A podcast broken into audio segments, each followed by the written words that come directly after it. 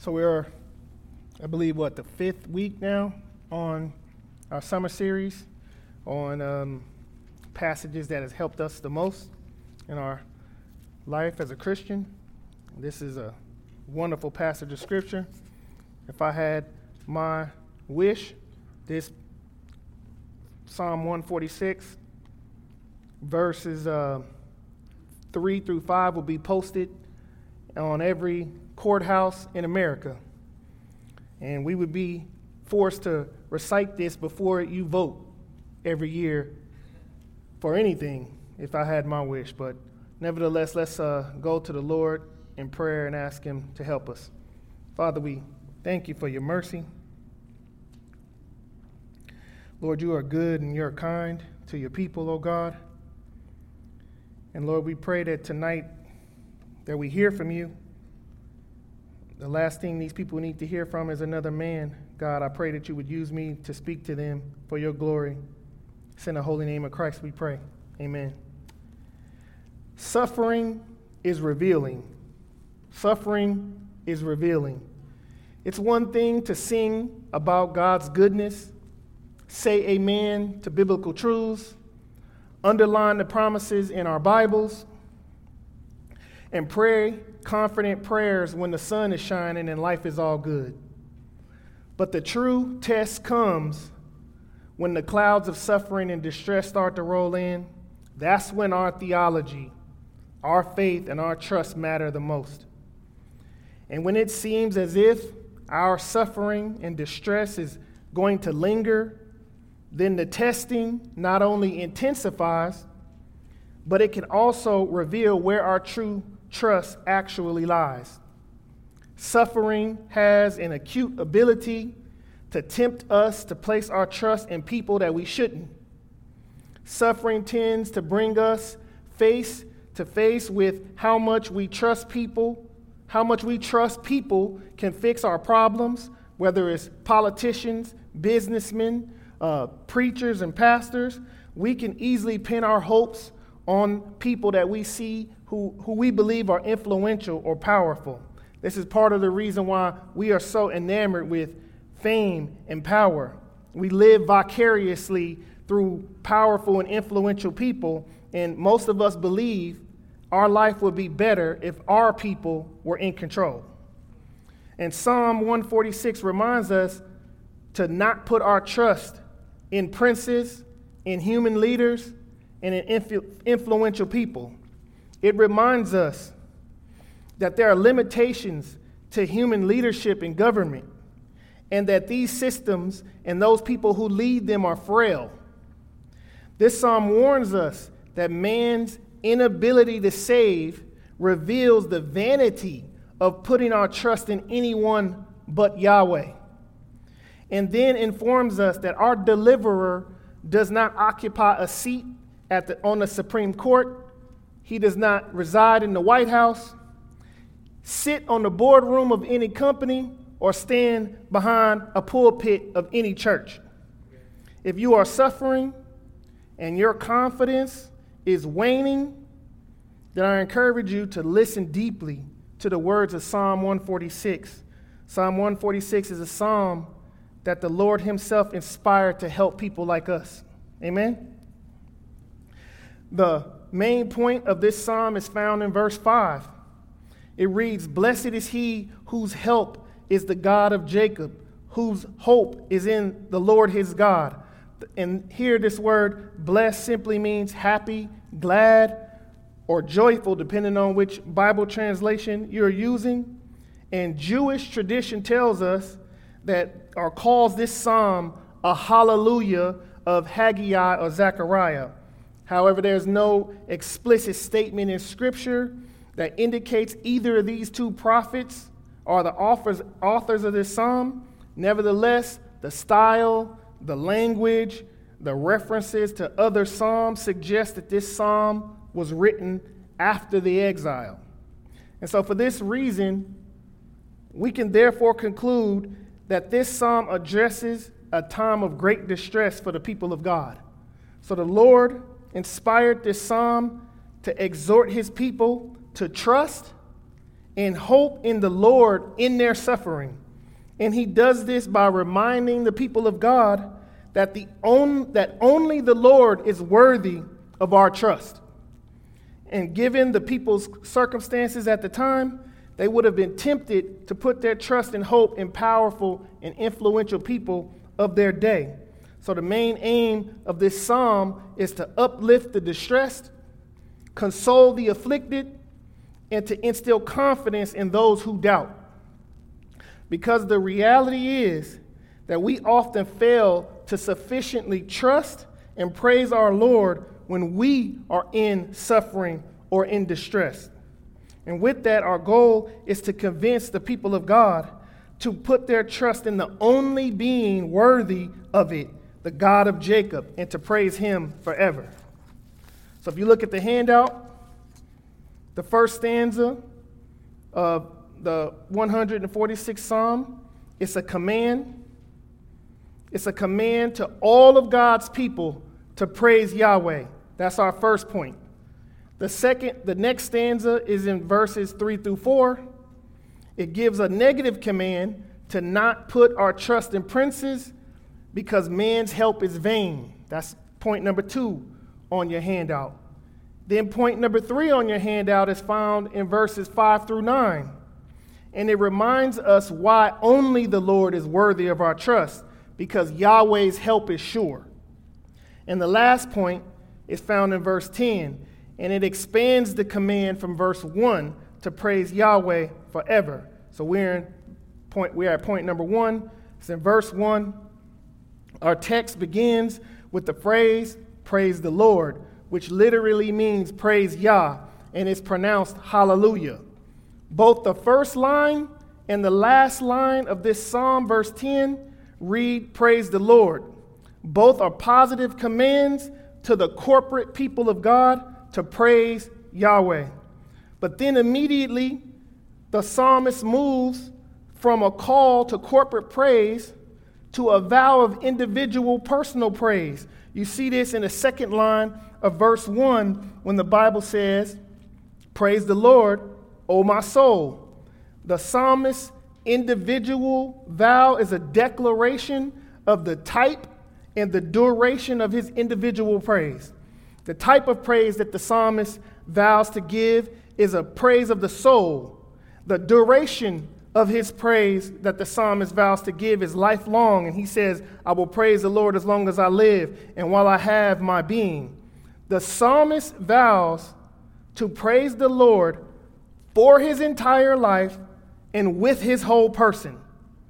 And in making this vow to praise the Lord, he is declaring that the type of praise that he will give to the Lord will be more than simply singing, but that his mind, his heart, his will, his emotions, his desires, his entire inner self will be called upon to praise the Lord. He is vowing to praise the Lord with his soul with all that he is.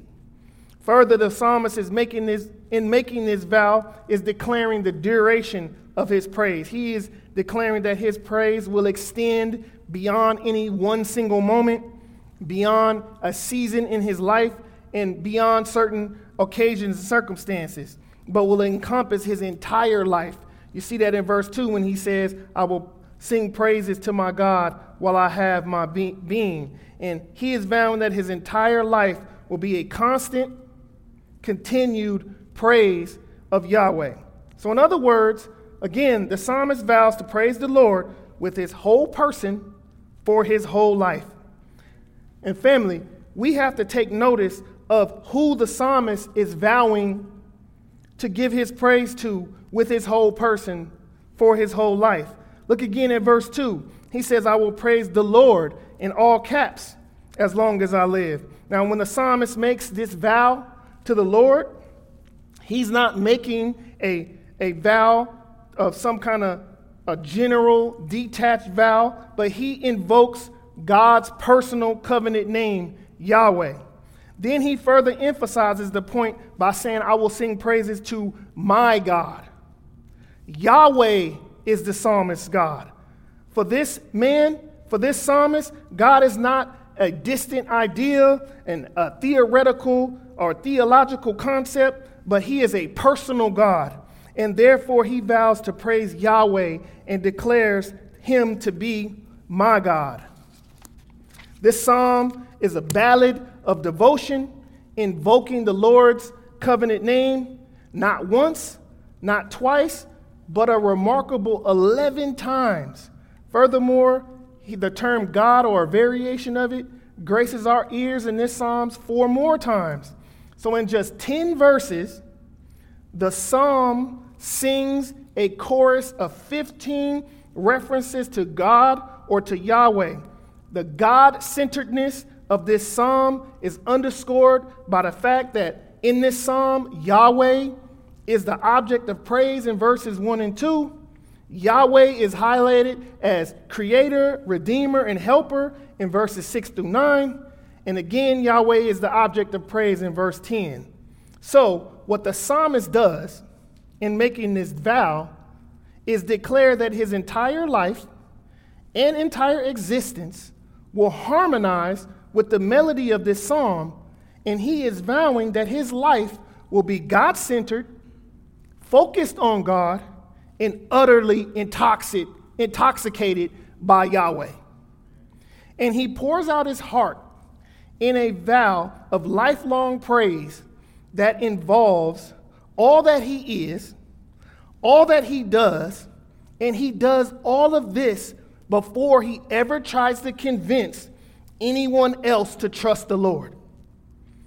We will see in the rest of this psalm that the writer of this psalm, he's trying to convince us that we should only trust the Lord and no one else. And he gives reasons and explanations and justifications for putting our trust in Yahweh. But before he does any of that, his own heart and his own mind is convinced. What was already in his soul first simply found its way to his lips. And he was simply one beggar telling other beggars where to find bread. If you are in this room and you fancy yourself a future preacher or pastor, or you are current parent or future parent, or you desire to evangelize the lost or your loved ones, please listen to me. Our exhortations have more force when they are enforced by our example. Our counsel carries more weight when our actions are aligned with our appeals. So, as we go about making our appeals to unbelievers to trust the Lord and exhorting our children to trust the Lord, I pray that we actually believe this. I pray our lives sing like this psalm does as a testimony of lifelong, devoted, God centered praise to Yahweh. Family, we, like this psalmist, must vow to praise the Lord in the same way with our minds, with our hearts, with our wills, our emotions, our desires, our very souls. Our praise must be centered on God, focused on God, and utterly intoxicated by God. And our praise must be more than abstract, theoretical, Yahweh must be our God. Verses 1 and 2 of this psalm is a reminder we must make both individual and corporate praise of the Lord important, frequent, and constant. And one way you can start is by showing up here on the Lord's Day as much as possible and praise God. Worship on the Lord's Day is the appropriate place for the people of God to corporately praise Yahweh and offer up our personal hallelujahs. So, when we read verse 1, we see a positive command to the people of God to praise the Lord.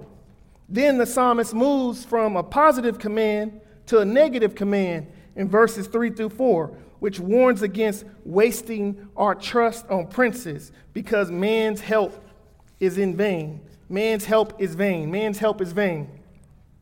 We're in verse 3, which says, Put not your trust in princes, in a son of man in whom there is no salvation. When his breath departs, he returns to the earth, and on that very day his plans perish.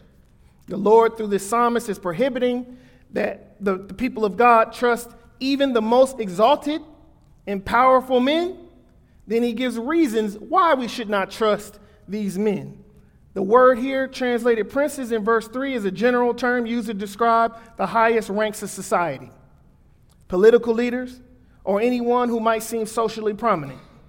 Then he describes the people that we shouldn't trust as a son of man. Now, the psalmist is calling on the people of God not to look to the influential people in society to give them any kind of salvation or hope. These princes, these leaders, and these socially prominent people are what the Bible calls a son of man. Now, what we have here is wordplay in this text, and it escapes us in the English translation because the word for man in Hebrew is Adam. And the word for earth is the place that they will be going is Adamah. So we shouldn't trust these people because they're sons of Adam, and when they die, they'll return to Adamah. So what you have here is Hebrew wordplay. So, and then the psalmist explains why we shouldn't put our trust in these princes. He explains there is no salvation in them. And when his breath departs, he returns to the earth, and on that day, his plans perish. This statement implies four reasons for not trusting these people, not trusting these princes. The first reason is their inability, the second reason is their mortality. The third reason is their reliability. And the fourth reason is just good, plain common sense. Okay? First, their inability. There is no salvation in them. They are unable to truly save or to help you. Second, their mortality. His breath will depart from him, meaning his life will end. All men, even the most exalted men, and the most powerful men are but dust, and to dust they shall return. Genesis 3:19. And all that any man has, whether he be weak or powerful, is the grave. Third, their reliability. When these princes die on that day, their plans or his plans perish. When he dies, his plans die with him. No matter how grand the plan, no matter how exact the execution, and no matter how much they care, all their plans perish when they perish. And then the fourth reason is common sense. Since there is no salvation in these men, they too need salvation from the Lord. They can't save themselves. How are they going to save you? The mightiest of men must look to Yahweh for salvation, for mercy every day. And it is the Lord that sustains even the princes. They have no means and no power to save even themselves, and therefore it is a violation of common sense for the people of God to put our trust in them. They need the exact same help that we do. Amen? So, what the psalmist is doing here is trying to help us avoid the error of connecting our hopes to the passing lives of princes and influential people. These people are insufficient to bear the weight of your hope. I'm going to say it again. These people are insufficient to bear the weight of our hope. When the bell tolls on a prince's life, all of his aspirations are going to crumble. All of his plans are going to vanish without a trace and the intentions of his heart are going to turn to dust. Any man, even the best of them, lacks the ability to save and is therefore unworthy of your trust, family. A man's life is as fleeting as his breath. And according to Calvin, that makes it foolish for us to place our trust in frail and mortal men in vanity to seek comfort and security in places it cannot be found. Family, the only man, only a man, only a man whose plans can outlast the grave is worthy of your trust. Our Savior's reign endured death, and his eternal plan outlasted the grave. And for this reason, he alone is worthy of your praise. Verses 3 and 4 of this psalm, what they do is they reveal to us that the psalmist has a deep, deep understanding of the deceptive nature of earthly power and human might. However, this realization does not make him hopeless, nor does it cast any shadow of sorrow on this psalm at all. Instead, it serves as a profound lesson, inspiring him to cling tighter to the Lord. So, if verses 3 and 4, if they were left to stand alone and this was the end of the psalm, we, what we would have is a song of sorrow and a gospel of despair. And it would paint a picture of human existence as pointless and miserable. However, verses 3 and 4 are a prelude a prelude to the unveiling of our eternal Lord of glory. The only one, the only one in whom it is safe and secure to put your trust in. And therefore, there is no traces of sadness found in this psalm at all. This psalm quickly transitions from declaring the vanity of man's help to singing joyfully about the blessedness of placing our trust in the hands of our faithful, mighty, eternal God, Yahweh. Yahweh's help is sure. Yahweh's help is sure. Look at verse 5. Look at verse 5. This is the highlight of the entire psalm. The word of God declares, Blessed is he whose help is the God of Jacob, whose hope is in the Lord his God. Because the psalmist's goal is to remind the people of God that no one else but the Lord is worthy of our trust, he directs our attention to the power and the faithfulness of Yahweh. And so, by focusing on God's power and faithfulness, faith and trust is stirred up, should be stirred up in our souls. Verse 5 tells us that the blessed, that the blessed man, the blessed man, is the one whose help and hope is in the God of Jacob and the Lord his God. The mention of the God of Jacob in, this, in the Psalms often serves as a reminder of God's faithfulness to his covenant people and the Lord's ongoing involvement in their lives. And it highlights the connection between the covenant promises made with God and Jacob and his descendants. Jacob's name is, was associated with human weakness, with deceit, with struggle. And despite these shortcomings, God's faithfulness was evident in Jacob's life, transforming him into a vessel for God's purposes. Despite Jacob's faults and flaws and sin, the Almighty did not abandon him. No, God continued to work through him and his descendants, demonstrating his grace and his covenant faithfulness. And by calling the Lord the God of Jacob, the psalmist is emphasizing the Lord's grace in working through sinful, broken individuals, showcasing the Lord's unwavering faithfulness to his covenant promises.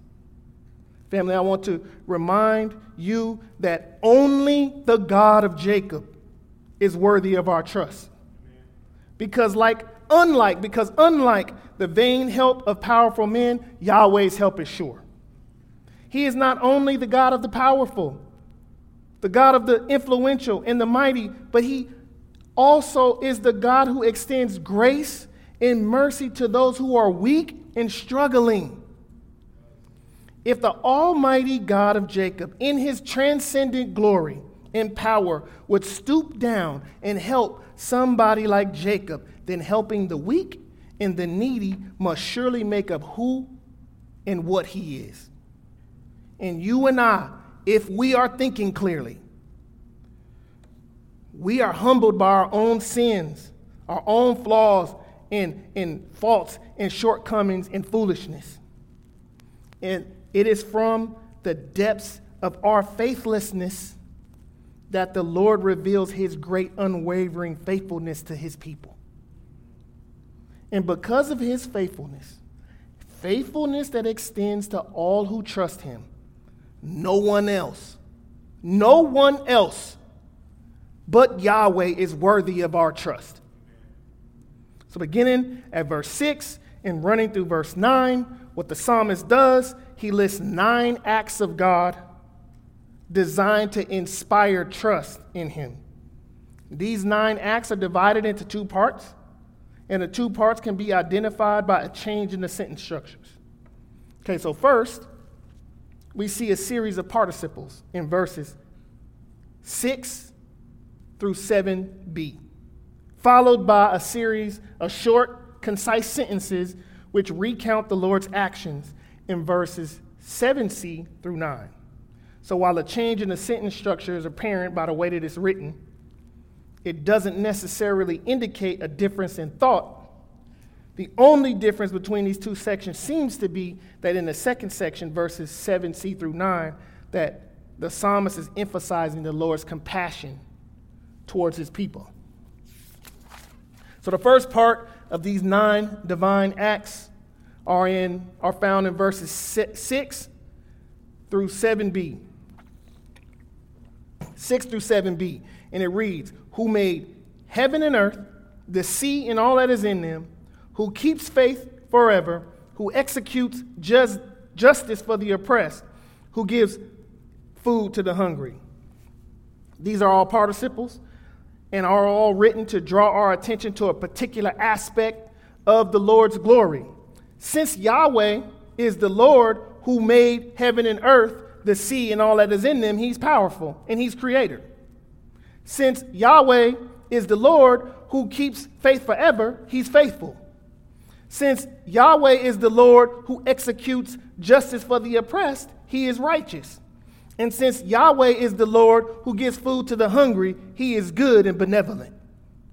So, first, the, the psalmist mentions that the God of Jacob is also the Lord who made heaven and earth, the sea, and all that is in them. And the reason he does this is to focus our attention on God's power. And, and he does this to convince us that no one else but Yahweh is worthy of your trust. As creator, the Lord has both power and control over heaven and earth, the sea, and all that is in them. The Lord's eternal power and divine nature is clearly seen in all creation. And in Acts 15 14, the Apostle Paul quotes this verse, Psalm uh, 146, verse 6, and states that because God is creator, then only the Lord and not men should be praised. Because God is the creator of, of all things, he has the necessary power to bless us whenever we ask Him for help, family. This is essential for our trust. We must be assured of the power of the person that we are putting our trust in. So, what the psalmist does is call heaven and earth, the sea, and all that is in them as witnesses. Witnesses to testify to the fact that Yahweh is not like man. Yahweh is not like the men who do not have the power to save. And he does this to convince us that no one else but Yahweh is worthy of our trust. Look at the next participle. It's the very last phrase in verse 6. It says, Who keeps faith forever? Now, this one is interesting because of all of these four participles that I just read, this is the only one that's prefaced by or beginning with a, de- a, a definite article. And so, the, again, this fact is lost in English translation, nevertheless, it's noteworthy. The reason for this might be that the psalmist is laboring to emphasize the faithfulness of God. He wants to stress the greatness of Yahweh's steadfast love toward his people and highlight the fact that the faithfulness of the Lord endures forever. Family, while it is essential for us to believe a person has the power or has power in order for us to trust them, power alone is not enough to draw out our heartfelt trust towards someone. There are many powerful people in institutions that you should never trust. Power can be unpredictable and its intentions can be beyond our purview. Therefore, if it is to be trusted, its purposes and its methods must be understood before any of us will put our trust in it. And so, for this reason, the psalmist adds the Lord's unchanging faithfulness to his power. And that's why the psalmist reminds us in verse 6 that the Lord is the one who keeps faith forever. But power, no matter how faithful, is not worthy of trust either, unless it works according to righteousness and it has the conviction to war against wrong and evil. For this reason, the psalmist adds the exercise of righteousness to the Lord's unchanging faithfulness and almighty power. Look at verse 7. It says that the Lord is the one who executes justice for the oppressed. But, family, even this is not enough. Because almighty power, unchanging faithfulness, and inflexible righteousness, what they do is they present a picture of a stern God that must be feared, but he might not be able to be approached. So, for this reason, the psalmist adds the Lord's benevolence or goodness to his almighty power and unchanging faithfulness and inflexible righteousness. Look at verse 7 again. It says that the Lord is the one who gives food to the hungry. So again, the psalmist calls on more witnesses to testify. Witnesses that testify to the fact that Yahweh is almighty, unchangeably faithful, righteous, and benevolent. And anyone in need can turn to the Lord and be certain, certain that the Lord, unlike these powerful men, has the necessary might, faithfulness, righteousness, and goodness to help and to save them. And again, the psalmist calls on these witnesses to convince us that no one else but Yahweh is worthy of your trust. So, the second part of these non divine acts is found in verse, verses 7c, the last phrase of 7, verse 7 through 9. And they are a series of short sentences that testify to the Lord's compassion to our suffering. The Word of God declares this the Lord, set the, pris- the Lord sets the prisoners free. The Lord opens the eyes of the blind. The Lord lifts up those who are bowed down. The Lord loves the righteous. The Lord watches over the sojourners. He upholds the widows and the fatherless, but the way of the wicked he brings to ruin. So before we dive into the Lord's compassion, I want you to take notice of something here. For the psalmist, none of these circumstances will diminish his trust in the Lord or cause him to lose any hope in God. He does not see any of these terrible circumstances as an excuse to question God's goodness.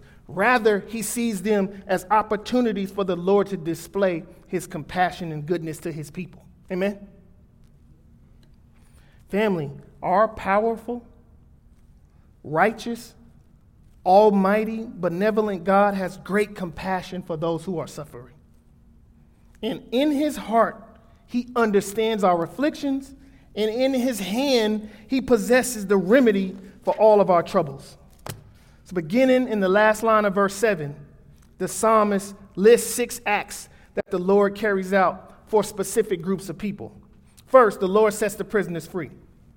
The Lord sets free those who are enslaved or wrongly imprisoned by evil and unjust rulers. I want you to consider Joseph, who was falsely accused by Potiphar's wife and unjustly imprisoned. And in Genesis 39, verse 21, says that but the Lord was with Joseph and showed him steadfast love and gave him favor in the sight of the keeper of the prison. And eventually the Lord set Joseph free. Later, we see in, the, in, in redemptive history that the God of Jacob freed the Israelites who were enslaved by Pharaoh in Egypt. Later on in history, the Lord used William Wilberforce, a Christian man, to lead the movement to abolish the slave trade in England. But the greatest liberation is by is the one that was by the Lord Jesus Christ, who through his death, burial, and resurrection set us free from sin, Satan, death, hell, and the grave. And those whom the Son set free are free indeed. Second, in verse 8, the Lord opens the eyes of the blind. The Lord opens the eyes of the blind. So in ancient Israel, physical blindness was very common. And it was, according to one commentator, a most distressing condition. in which the unfortunate person was entirely at the mercy of his fellow man. But even for these helpless people, the psalmist holds out hope. In the ministry and in the ministry of the Lord Jesus Christ, he healed both physical and spiritual blindness. This was on full display in John chapter 9 when he healed a man who was born blind. Our Savior provided physical healing for many blind people, but he ensures healing for every spiritual blind person who call on him. John 8 12 testifies that Jesus is the light of the world. Whoever follows him will not walk in darkness, but will have the light of life. Third, the Lord lifts up those who are bowed down. The Lord lifts up those who are bowed down. The Lord lifts up those who are humbled in this life. I want you to consider Lazarus and the rich man in Luke 16 19. Our God is the God of great reversals. What counts for much in this world counts for very little in God's economy. This is why James says, But he, God, gives more grace. Therefore, it says, God opposes the proud, but gives grace to the humble. This is good news for those who trust the Lord and who are burdened, brought low, and discouraged in this life. Be encouraged, saints. The Lord will lift you up. Fourth, we see that the Lord loves the righteous. The Lord loves the righteous. It may seem a little strange for the righteous to be in this list, but we must remember that it is the righteous in the Psalms who are constantly afflicted, assaulted, and oppressed. Psalm 34 19 says, Many are the afflict- afflictions of the righteous, but the Lord delivers him out of them all. Those who are right with the Lord are completely dependent on Him and trust Him. You should know that the Lord loves the righteous. And you should know that no one else but the Lord is worthy of your trust. Fifth, look at verse 9. The Lord watches over the sojourners or the strangers. He upholds the widow and the fatherless. This pitiful trio of strangers, widows, and orphans would have been the most helpless people in all of Israel. Sojourners or strangers would have been easily exploited and they required special protection. Orphans and widows were often unfairly taken advantage of because they had no father or husband to provide for them and were also required special protection. That's why Deuteronomy 10, 18 through 9, um, Deuteronomy 10, 18 through 19 says, the Lord executes justice for the fatherless and the widow and loves the sojourner. All of this echoes the testimony of what we see here in uh, Psalm 146, verse 9. And it is the extent of this trio's despair and hopelessness that showcases how deep the Lord's compassion truly is. If you are here without a father or a mother, or you are orphaned in the world, trust that the Lord will sustain you. The Lord will help you. If you lost a spouse by death, by desertion, or divorce, the Lord cares. The Lord knows He will sustain you and He will give you the strength you need to continue. Dear Christian, I want to remind you that you were at one time separated, separated, alienated from the commonwealth of Israel and strangers to the covenant of promise, having no hope and without God in the world. But now in Christ Jesus, you who were once far off have been brought near by the blood of Christ. The Lord has come and he has preached to you, and you believed him. You were at one time far off and a stranger and an orphan, but now you have access to the Father in Christ, and you are no longer a stranger. You're no longer an alien, but you are fellow, fellow citizens with the saints. You are no longer an orphan, but you are a member of the household of God. Praise God. And six, he says that the way of the wicked he brings to ruin. The way of the wicked he brings to ruin. That's at the end of verse 9. So after the psalmist recalls these six actions of Yahweh to convince us that Yahweh's help is sure, he adds one final touch. A final touch to further convince us to only trust Yahweh. He says that the way of the wicked he brings to ruin. The Lord, in the long run, always frustrates the plan of the wicked. And he prevents the wicked from achieving whatever their ultimate goal is. Again, this is essential to trust. The Lord would be unworthy of our trust unless his rulership inc- included crushing evil and squashing the intentions of the wicked. The people of God do not need to fear the assaults of the wicked because God will bring them to nothing. Proverbs 14 11 said that the house of the wicked will be destroyed, but the tent of the upright will flourish. There is a way that seems right to man, but in the end, it is the way of death. So, family, I want to exhort you tonight. Do not put your trust in princes. Only Yahweh is worthy. Only the God of Jacob is worthy. He is creator, savior, helper, redeemer, liberator, comforter, the physician of Israel, the defender of the stranger, father to the fatherless, and the guardian of the widow. And no one else but Yahweh is worthy of your trust. On the last point, praise Yahweh forever. Praise Yahweh forever. You find that in verse 10. The psalmist sings, The Lord will reign forever. Your God, O Zion, to all the generations. Praise the Lord. This psalm ends with a one final reason why no one else but Yahweh is worthy of our trust. The blessedness and glory of trusting in the Lord is bound up in this one great thought in this last verse the Lord will reign forever. The sovereignty of God to all generations again points to the vanity and the futility of putting our trust in earthly princes. To trust in fleeting power is madness. But to trust in the eternal King is wisdom and blessedness. The Lord will reign forever. Our eternal King will not die like these human kings, but his reign will be from everlasting to everlasting. Our eternal King will be enthroned forever. His royal decrees and promises are permanent. And his rule is not and will not be bound by time. He is the Lord Yahweh, is the King of kings. And as the great king, he will bring his perfect kingdom of righteousness into this just world, and he will reign eternally.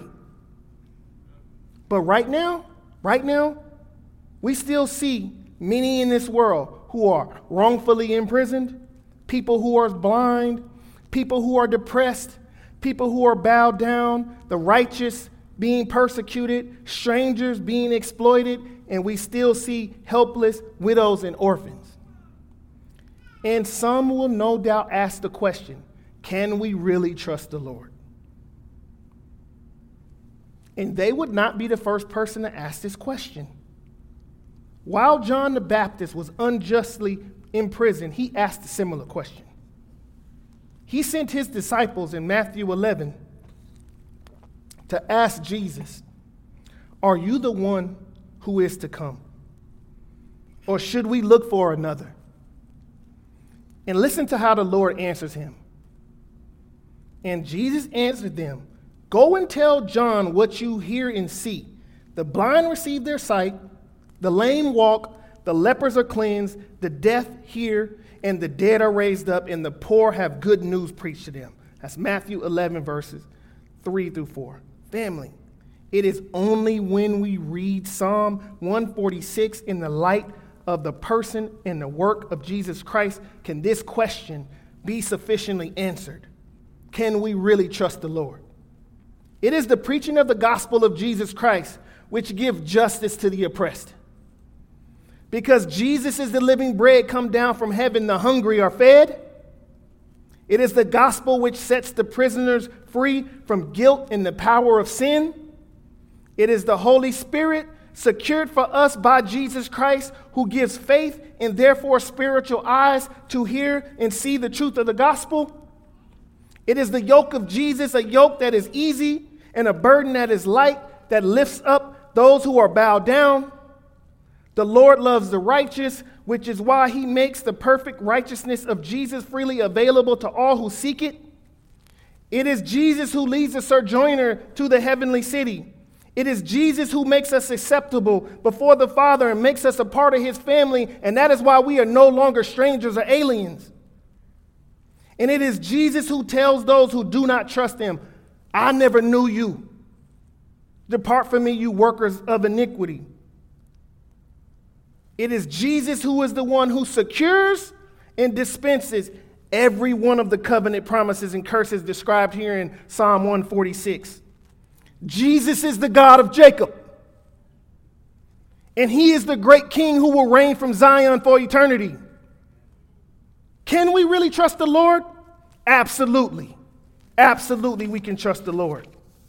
So, what does that mean for us? What does that mean for us that those of us who already trust Him? King Jesus taught his people to trust the Lord for every need, for every need. Jesus said in Matthew 6, 30, 631, therefore do not be anxious, saying, What shall we eat, or what shall we drink, or what shall we wear? For the Gentiles seek after all these things, and your heavenly Father knows that you need them all. But seek first the kingdom of God and his righteousness, and all these things will be added to you. Jesus also instructs us to be his witnesses to the ends of the earth, and he has charged us to represent him in this world, to be his hands and his feet, to help the poor and to help the afflicted. In Luke 14, 13 through 14, Jesus told one of his hosts, When you give a banquet, invite the poor, the crippled, the lame, and the blind, and you will be blessed because they cannot repay you for you will be repaid at the resurrection of the righteous. That's Luke 14, 13 through 14. When the Lord comes again, he will be enthroned in glory. And there will be gathered before him all the nations. And he will separate the sheep from the goats. The sheep on his right, the goats on his left. And the ones who are called blessed by my Father and those who will inherit the kingdom of God are the ones who are the sheep on his right. And then he describes them as those who gave him food when he was hungry, drink when he was thirsty, welcomed him as a stranger, clothed him when he was naked, visited him when he was sick, went to him when he was in prison. And these things were not done directly to Jesus, but to his bride, the church. Family, your orders are simple. Your king has commanded you love your neighbor, whether sinner or saint. So then, this psalm, what it does, it, it ends the same way it begins with this grand hallelujah at the end of verse 10. It says, Praise the Lord. But this time, the psalmist calls on the people of God when he says, O Zion. Zion is the earthly dwelling place of the king. So the Lord's anointed king, Jesus Christ, is the sovereign king over all that he has purchased with his blood. And all who trust in him are his people. We are now the people of Zion, all those who believe and trust in the Lord Jesus Christ. And when the Lord returns, he will complete the work of bringing his kingdom to this earth by redeeming all of creation and dwelling personally with his people. And in this eternal Zion, there will be no prisoners, blind people, those who are bowed down. There will be no strangers, no orphans, and no widows. Revelation 21, verse 3, triumphantly declares, And I heard a loud voice from the throne saying, Behold, the dwelling place of God, God is with man. He will dwell with them, and they will be his people, and God himself will be with them as their God. He will wipe away every tear from their eyes, and death shall be no more. Neither shall there be mourning, nor crying, nor pain anymore, for the former things have passed away. And he who was seated on the throne, behold, Uh, he who was seated on the throne said, Behold, I am making all things new. Also, he said, Write this down, for these words are trustworthy and true. That's Revelation 3 through Revelation 21, 3 through 5. So no more mourning is what he promised us. And no more mourning means no more prisoners, no blind, no lame, none who are bowed down, no strangers, no orphans, no widows. The Lord has promised his people this blessed future, and he will bring it to pass. Because the Lord's promises are trustworthy and true, and all of his promises are yes and amen in Christ. So, in spite of all this evil that we see in this world today, we can trust our Almighty, faithful, righteous, benevolent, good God and King, the Lord Jesus Christ. We must trust him. He is the only one worthy of our trust. Amen. Let's go to the Lord in prayer. Lord, we need you, O oh God. We pray, Lord, that you would help us in our distress. Help us, God, to put our trust in you alone and no one else so that we can know the joy of our salvation and praise our Lord, Savior, and King Jesus with our whole lives. Help us to do these things, O God, by the aid of your Spirit and for your glory. It's in the name of King Jesus we pray. Amen.